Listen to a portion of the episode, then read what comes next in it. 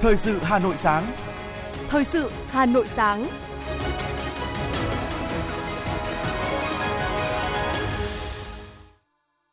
Xin kính chào quý vị và các bạn. Bây giờ là chương trình thời sự của Đài Phát thanh và Truyền hình Hà Nội đang được phát trực tiếp trên sóng phát thanh tần số FM 90 MHz. Sáng nay thứ hai ngày 20 tháng 6 năm 2022 có những nội dung chính sau đây. Nhiều hoạt động nhân kỷ niệm 97 năm Ngày báo chí cách mạng Việt Nam. Dự kiến công bố điểm thi, điểm chuẩn kỳ thi vào lớp 10 tại Hà Nội chậm nhất vào ngày 9 tháng 7. Đêm qua, một vụ cháy lớn đã xảy ra tại đường Giải Phóng, quận Hoàng Mai, Hà Nội. Rất may không có thương vong về người. Sau nhiều trận mưa lớn liên tiếp trong những ngày qua, tại ngã tư Huỳnh Thúc Kháng và Láng Hạ đã xuất hiện tình trạng sụt lún gây nguy hiểm. Nắng nóng ở Bắc Bộ và Trung Bộ có khả năng ngày càng cực đoan hơn. Phần tin thế giới có những sự kiện nổi bật. Liên Hợp Quốc lo ngại thiếu lương thực viện trợ cho người tị nạn châu Phi. Hàng triệu người điêu đứng vì lũ lụt ở Nam Á. Sau đây là nội dung chi tiết. Thưa quý vị và các bạn, trong gần một năm qua, việc xây dựng đề án xây dựng và hoàn thiện nhà nước pháp quyền xã hội chủ nghĩa Việt Nam đến năm 2030, định hướng đến năm 2045, được giới khoa học pháp lý và các tỉnh, thành ủy đánh giá là công phu, khoa học và bám sát thực tiễn. Sau ba hội thảo khoa học cấp quốc gia và hàng trăm giờ làm việc, đến nay, dự thảo đề án đang được lấy ý kiến các tỉnh, thành ủy trong cả nước, dân chủ khoa học nhằm đảm bảo dự thảo đề án có chất lượng cao nhất về trình độ Bộ Chính trị cho ý kiến với ba hội thảo quốc gia để tiếp thu ý kiến của giới khoa học, chuyên gia hàng đầu trên cả nước và giờ là 63 tỉnh thành, đóng góp ý kiến trực tiếp. Hiếm có đề án nào được xây dựng công phu khoa học, sát thực tiễn và có tầm nhìn dài hạn như đề án này. Cách làm này để dự thảo đề án có chất lượng cao, đảm bảo sự đầy đủ hài hòa giữa lý luận và thực tiễn, đồng thời cập nhật các vấn đề mới, cấp thiết theo tinh thần đặt lợi ích quốc gia, dân tộc, nhân dân lên trên hết – tuyệt đối không để lợi ích cục bộ trở thành giao cản của cải cách. Sau hai hội nghị lấy ý kiến 42 tỉnh thành ủy, khu vực phía Bắc và miền Trung Tây Nguyên và ngày hôm nay 20 tháng 6 là 21 tỉnh thành ủy, khu vực phía Nam, dự thảo đề án chiến lược sẽ tiếp tục được bổ sung, hoàn thiện nhằm đảm bảo đề án đạt chất lượng cao nhất như yêu cầu của Chủ tịch nước Nguyễn Xuân Phúc, trưởng ban chỉ đạo. Ngày mai là kỷ niệm 97 năm Ngày báo chí cách mạng Việt Nam. Gần một thế kỷ qua, báo chí cách mạng Việt Nam đã đồng hành cùng dân tộc – Tuy nhiên, hoạt động báo chí vẫn còn không ít những tiêu cực, lệch lạc, vi phạm đạo đức nghề nghiệp. Vì thế, xây dựng môi trường văn hóa trong cơ quan báo chí có ý nghĩa quan trọng. Những câu chuyện buồn ấy chỉ là số ít. Thời gian qua, bằng bản lĩnh vững vàng, bảo vệ lễ phải, báo chí đã góp phần đưa ra ánh sáng nhiều vụ việc tham nhũng tiêu cực.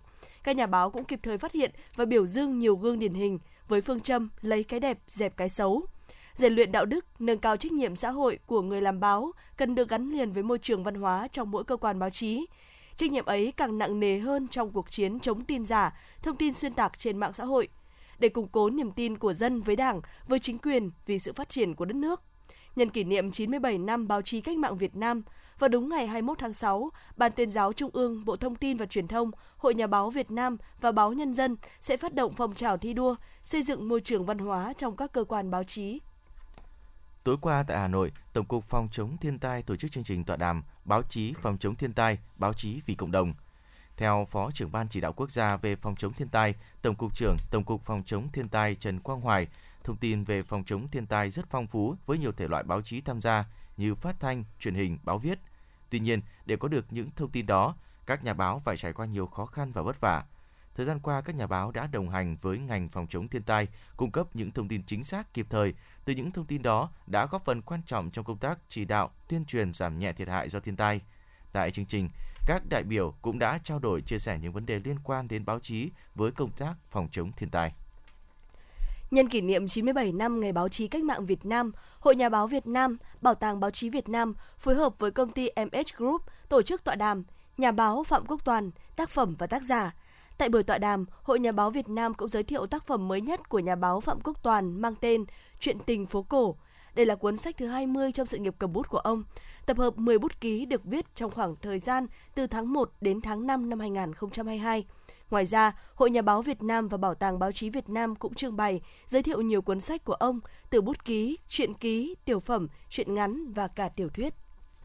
Phó Giám đốc Sở Giáo dục và Đào tạo Hà Nội Nguyễn Quang Tuấn cho biết đến 18 giờ ngày 19 tháng 6, Sở Giáo dục và Đào tạo Hà Nội đã hoàn thành việc tổng hợp dữ liệu và biên bản về công tác coi thi của 203 điểm thi gửi về.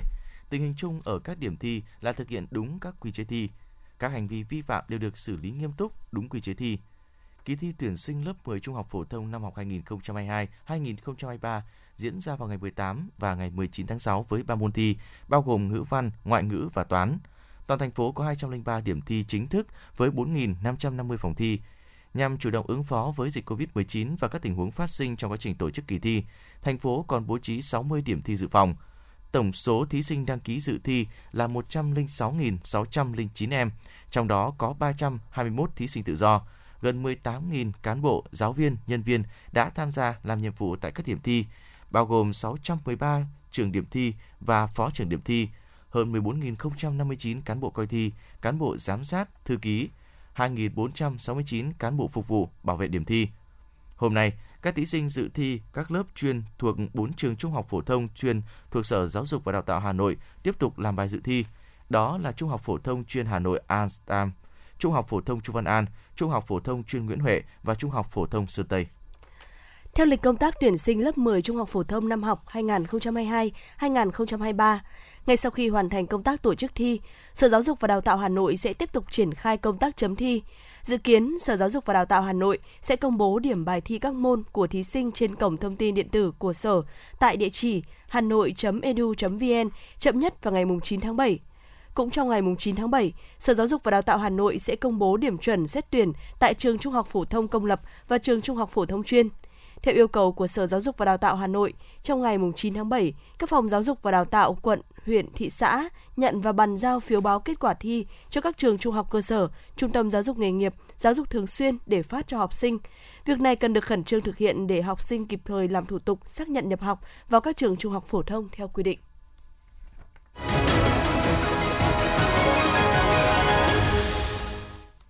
Những thông tin kinh tế xã hội đáng chú ý sẽ tiếp nối chương trình. Thưa quý vị, Bộ Kế hoạch và Đầu tư cho biết, để tiếp tục đẩy nhanh tiến độ giải ngân kế hoạch đầu tư vốn ngân sách nhà nước, phấn đấu giải ngân 100% kế hoạch được giao, Chính phủ yêu cầu các bộ, cơ quan trung ương, địa phương tập trung triển khai quyết liệt các nhiệm vụ, giải pháp đã đề ra.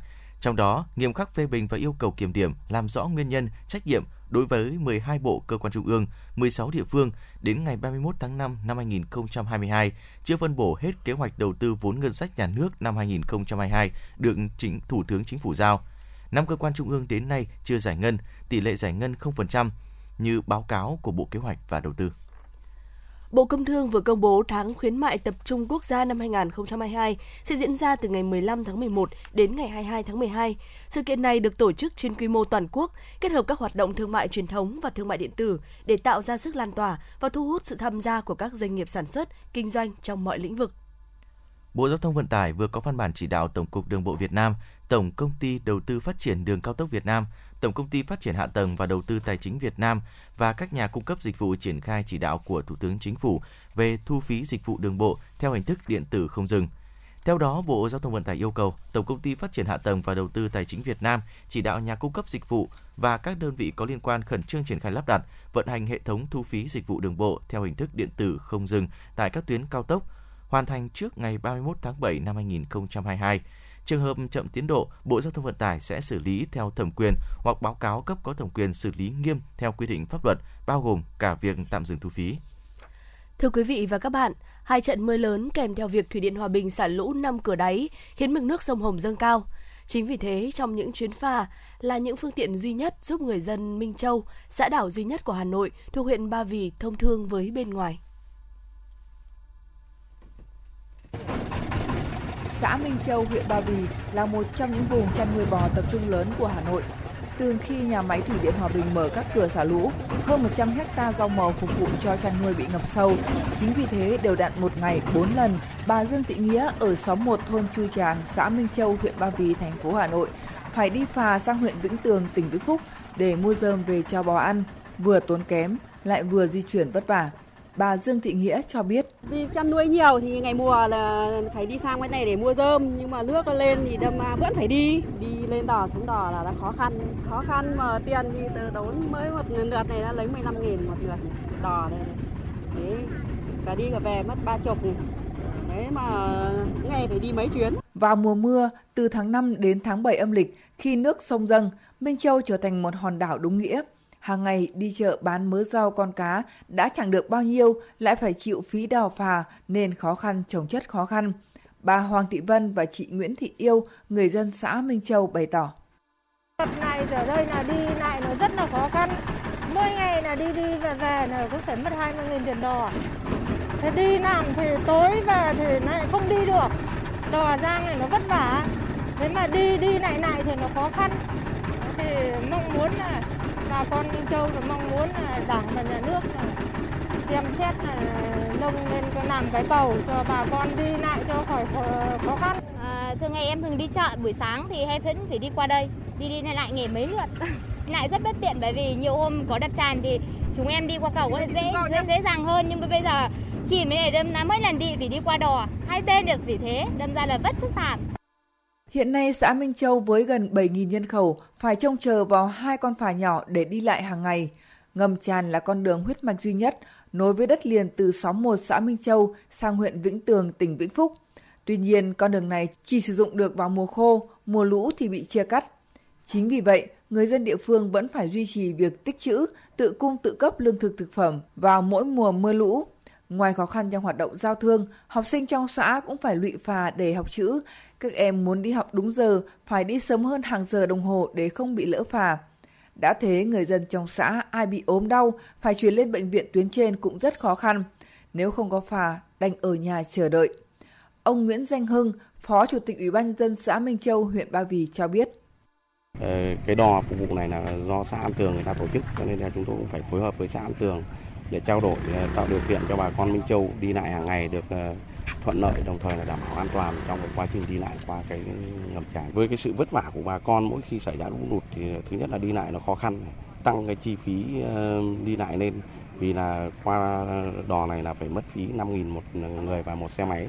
Cho nên là cái sự vất vả của bà con là là là, là, là ờ, thể hiện rất rõ là thế. Còn đối với địa phương thì muốn kiến nghị với ờ, thành thành phố và các cấp là tạo điều kiện ờ, đầu tư xây dựng cho Minh Châu một cây cầu bắc qua cái lạch này sang xã An Tường để tạo điều kiện đi lại thuận tiện cho bà con nhân dân và cũng là đảm bảo cái công tác an toàn khi mà mùa mưa lũ xảy ra. Xã Minh Châu nằm ngay dưới điểm hợp lưu của ba dòng sông lớn là sông Hồng, sông Đà và sông Lô, nên hàng năm vào tháng 6, tháng 7 nước lớn, sông chảy xiết gây sói lở. Có năm nước lớn ngập nhà, làm hư hại mùa màng. Vì vậy hầu như nhà nào trong xã cũng chuẩn bị thuyền để chạy lũ.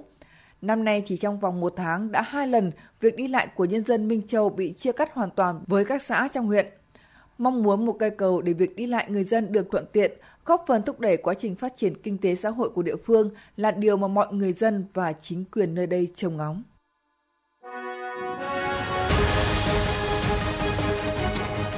Thời sự Hà Nội, nhanh, chính xác, tương tác cao. Thời sự Hà Nội, nhanh, chính xác, tương tác cao.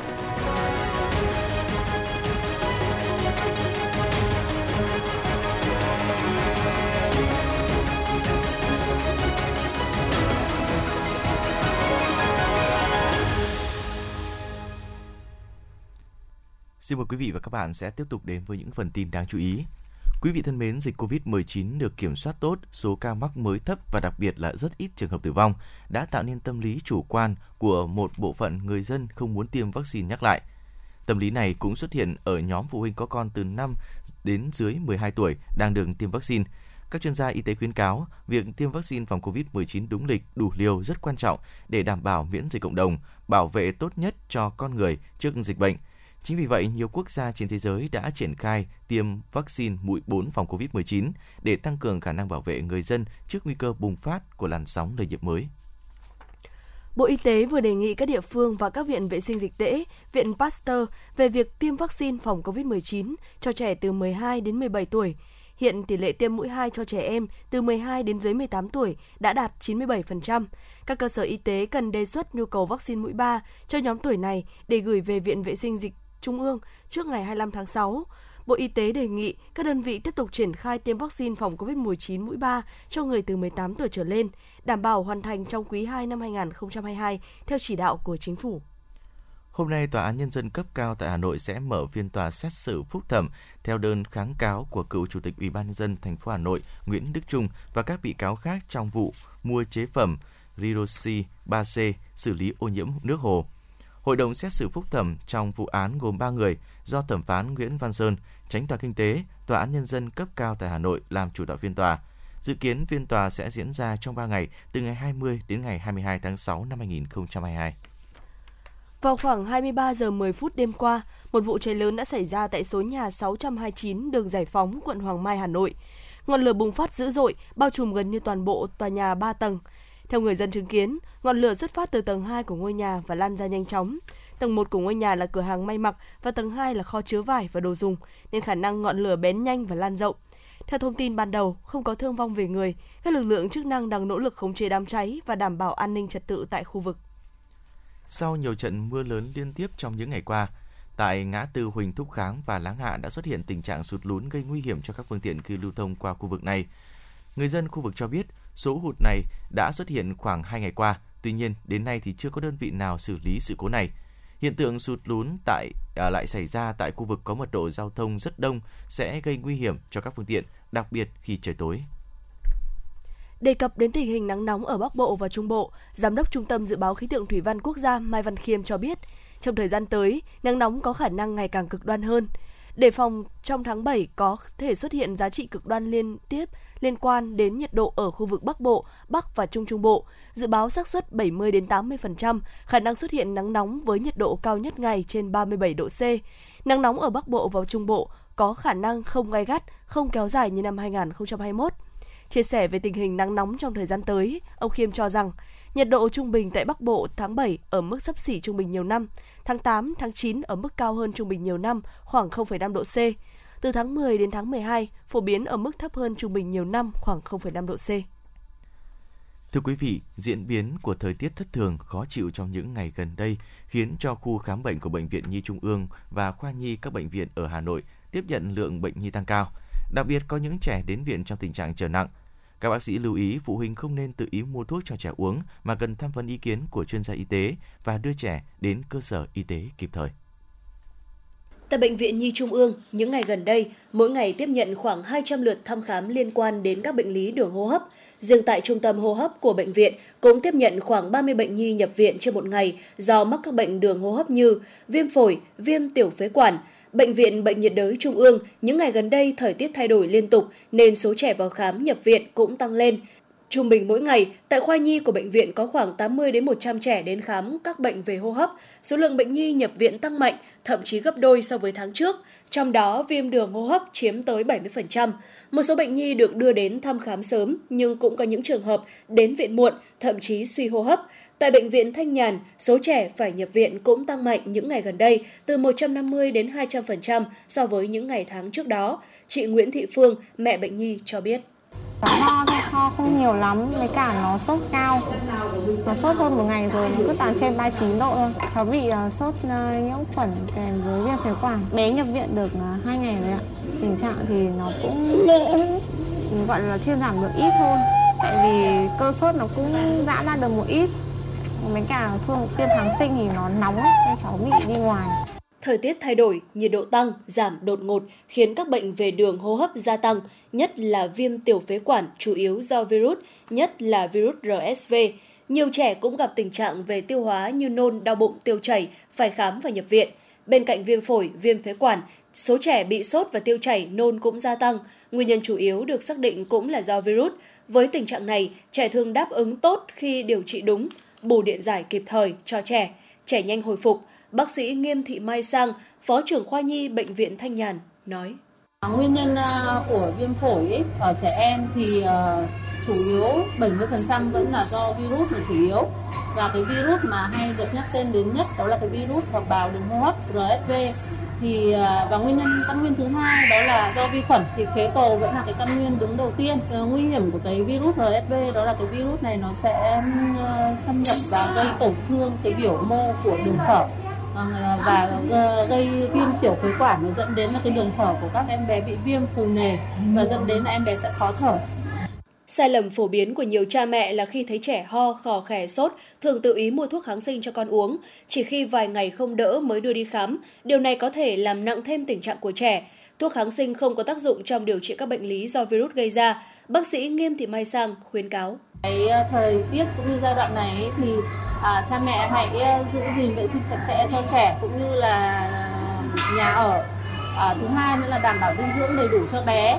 À, và quan trọng nhất là phát hiện sớm các cái dấu hiệu à, như là viêm trẻ có ho trẻ khò khè trẻ ừ, mũi xuất tiết các cái dấu hiệu của viêm lăng đường hô hấp và đưa con đến các cơ sở y tế sớm để chẩn đoán bệnh sớm hơn Thời tiết mùa hè dễ làm cho virus vi khuẩn phát triển, nhiệt độ nóng ẩm, môi trường phát triển thuận lợi cho các loại côn trùng như kiến, rán phát triển.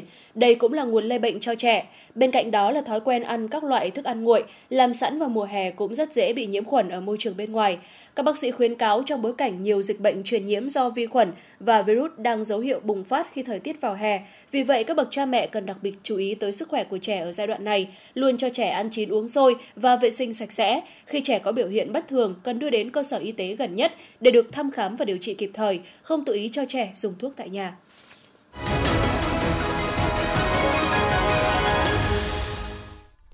Quý vị và các bạn đang nghe chương trình thời sự của Đài Phát thanh Truyền hình Hà Nội. Chương trình đang được phát trực tiếp trên kênh phát thanh tần số 90 MHz. Phần tin thế giới sẽ tiếp nối chương trình. 20 giờ tối qua theo giờ Việt Nam, cử tri Colombia bắt đầu đi bỏ phiếu vòng 2 cuộc bầu cử tổng thống nhằm chọn ra người đứng đầu chính phủ trong 4 năm tới, tức nhiệm kỳ 2022-2026, trong bối cảnh quốc gia Nam Mỹ này sẽ chia rẽ sâu sắc với tình trạng nghèo đói và bạo lực gia tăng. Tình trạng suy thoái tại Mỹ không phải là không thể tránh khỏi. Đây là phát biểu của Bộ trưởng Tài chính Mỹ Janet chỉ ít ngày khi Ngân hàng Dự trữ Liên bang Mỹ nâng mạnh lãi suất cơ bản, làm dấy lên quan ngại nền kinh tế lớn nhất thế giới rơi vào suy thoái. Theo bà, xung đột tại Ukraine là nguyên nhân chính khiến lạm phát tại Mỹ tăng cao lên mức không thể chấp nhận được, và đây cũng là tình trạng chung trên toàn cầu. Bà dự báo lạm phát có khả năng sẽ giảm trong những tháng tới. Chương trình Lương thực Thế giới của Liên Hợp Quốc cảnh báo người tị nạn từ các nước ở khu vực Đông và Tây Phi có nguy cơ đối mặt với việc thiếu lương thực trầm trọng do thiếu các khoản tài trợ. Giám đốc điều hành chương trình Lương thực Thế giới David Beasley nêu rõ, cơ quan này buộc phải đưa ra quyết định khó khăn là giảm khẩu phần lương thực cung cấp cho người tị nạn tại những khu vực trên do nguồn lực hiện nay không thể đáp ứng với nhu cầu lương thực gia tăng trên toàn cầu. Lực lượng phòng vệ bờ biển Hy Lạp vừa giải cứu hơn 100 người di cư ở ngoài khơi của Mykonos trên biển Aegean sau khi nhận được thông tin, cảnh sát biển Hy Lạp đã cử 3 thuyền và một tàu kéo giải cứu những người di cư trên một tàu đang gặp nạn. Lực lượng chức năng Hy Lạp đã giải cứu được 104 người di cư và hiện còn 8 người đang mất tích. Được biết tàu này khởi hành từ Thổ Nhĩ Kỳ. Thưa quý vị, đã có ít nhất 18 người thiệt mạng trong một vụ tai nạn giao thông đường bộ thảm khốc xảy ra tại bang Niger, miền trung Nigeria. Cảnh sát sở tại một Cảnh sát sở tại cho biết một xe khách lưu thông với tốc độ cao trên đường cao tốc đã đâm vào một xe tải đỗ ven đường. Vụ va chạm mạnh đến nỗi gây cháy lớn ngay sau đó và có duy nhất một người may mắn sống sót. Lực lượng chức năng đã tiến hành dập lửa và mở cuộc điều tra. Thông báo của Cục Quản lý Khẩn cấp Thượng Hải cho biết vụ cháy xảy ra tại nhà máy ethylene glycol của công ty hóa dầu Sinopec Thượng Hải, nằm ở quận Kim Sơn của thành phố. Một người được phát hiện đã tử vong và một nhân viên của công ty bị thương nhẹ. Sau nhiều giờ nỗ lực dập lửa và giảm thiểu thiệt hại, đến chiều qua, công tác ứng phó khẩn cấp đã được hoàn tất. Một máy bay với 185 hành khách đã phải hạ cánh khẩn cấp xuống thành phố Patna, miền đông Ấn Độ. Sau khi động cơ bên trái bốc cháy, toàn bộ hành khách trên chuyến bay đã được sơ tán an toàn. Nguyên nhân sơ bộ được xác định là trục trặc kỹ thuật và các kỹ sư đang tiến hành phân tích các dữ liệu. Giới chức không loại trừ giả thuyết một con chim lao vào động cơ có thể là nguyên nhân gây cháy động cơ. Tại Bangladesh, các trận mưa như chút nước trong tuần qua đã làm ngập một vùng rộng lớn ở miền đông bắc nước này. Trường học được tận dụng làm nơi trú ẩn cho người phải rời bỏ nhà cửa đi lánh lạn. Đã có ít nhất 29 người dân Bangladesh thiệt hại do xét đánh trong mùa mưa bão và sạt lở đất. Lực lượng cứu hộ đang khẩn ờ, cấp cập nhật đào bùn để xác định vị trí của những người được cho là bị mắc kẹt trong bùn đất. Hơn 4 triệu người đang mắc kẹt trong các khu vực nước ngập cao.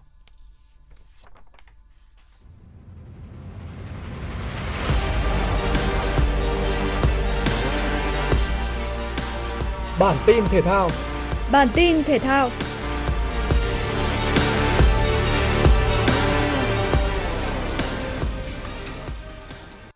Liên đoàn bóng đá Việt Nam đã ký hợp đồng với Diego Custosi thay thế vị trí của huấn luyện viên Phạm Minh Giang ở đội tuyển Futsal Việt Nam.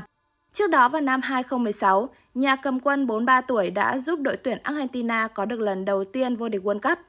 Nhiệm vụ của chiến lược gia người Argentina là giúp Việt Nam thêm một lần nữa được góp mặt tại vòng chung kết World Cup, cùng với đó giúp Futsal Việt Nam phát triển hơn nữa về kỹ thuật cũng như chiến thuật. Ông Gustozi sẽ được tùy chọn đội ngũ ban huấn luyện của mình ở tuyển Việt Nam. Huấn luyện viên Phạm Minh Giang cũng được quyền lựa chọn hỗ trợ ông Gustozi hoặc rút khỏi câu lạc bộ trong thời gian tới. Hiện ông Phạm Minh Giang đang là huấn luyện viên trưởng của câu lạc bộ Thái Sơn Nam. Trung vệ ngoại binh An Sehi sẽ thay thế Kim Dong Su thi đấu cho Hoàng Anh Gia Lai ở giai đoạn 2 V-League 2022. Các ngoại binh mới sẽ được ra sân từ ngày 5 tháng 8, thời điểm V-League 2022 bước vào vòng 11 do thị trường chuyển nhượng giữa mùa của bóng đá Việt Nam sẽ chỉ mở cửa từ mùng 4 tháng 8. Do đó, trong giai đoạn từ vòng 5 đến vòng 10 của V-League 2022, Hoàng Anh Gia Lai sẽ có hai ngoại binh được vào sân là trung vệ Teixeira Mauricio và tiền đạo Washington Brandao. Điều này sẽ ảnh hưởng đến lối chơi của Hoàng Anh Gia Lai trong những vòng kế tiếp khi thầy trò Việt Kia Tisak vừa thể hiện phong độ đáng thất vọng tại giải Tứ Hùng ở Hải Phòng.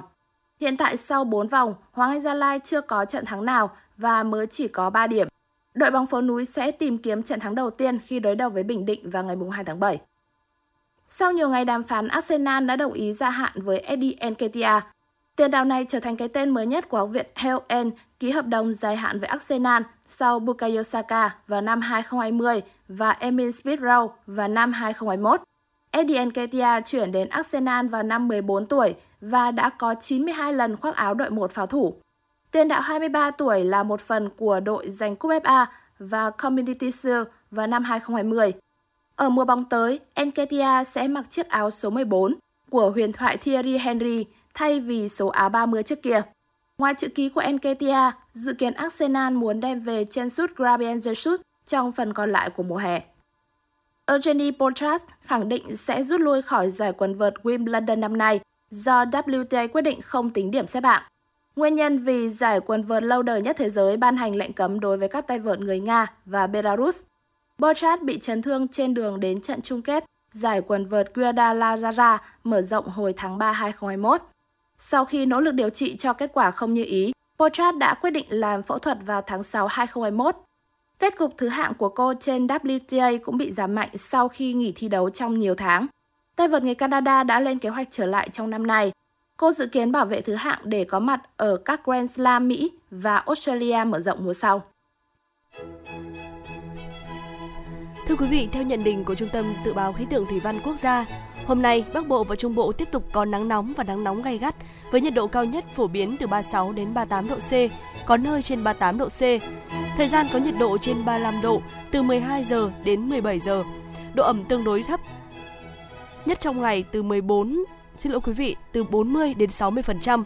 Thủ đô Hà Nội có nắng nóng và nắng nóng gay gắt với nhiệt độ cao nhất phổ biến từ 36 đến 38 độ C, có nơi trên 38 độ C. Theo các chuyên gia y tế, để phòng chống nắng nóng, người dân cần uống nhiều nước và cần điều chỉnh chế độ dinh dưỡng để tăng cường sức đề kháng hiệu quả. Cần ăn chế độ ăn đa dạng, đầy đủ dinh dưỡng và có sự thay đổi luân phiên trong việc chế biến các món ăn. Người dân nên ăn thức ăn dễ tiêu hóa, thức ăn nhiều nước, ăn nhiều thực phẩm có tác dụng thanh nhiệt, giải độc cơ thể để chống nắng nóng. Người dân cũng nên mặc trang phục nhẹ rộng, thoáng mát để dễ toát mồ hôi. Khi ra đường cần mặc kín, tránh quần áo quá dày và tối màu vì sẽ dễ hấp thụ nhiệt đội đón rộng vành, ưu tiên các loại có lỗ thông hơi, đeo kính dâm để bảo vệ mắt. Ngoài ra, người dân cần tắm rửa thường xuyên và giữ vệ sinh sạch sẽ để tránh mắc các bệnh truyền nhiễm. Quý vị và các bạn vừa nghe chương trình thời sự của Đài Phát thanh và Truyền hình Hà Nội. Chỉ đạo nội dung Nguyễn Kim Khiêm, chỉ đạo sản xuất Nguyễn Tiến Dũng, tổ chức sản xuất Xuân Luyến. Chương trình do biên tập viên Thủy Chi, phát thanh viên Bảo Nhật Hồng Hạnh cùng kỹ thuật viên Quang Ngọc thực hiện. Thân ái, hẹn gặp lại quý vị trong những chương trình tiếp theo.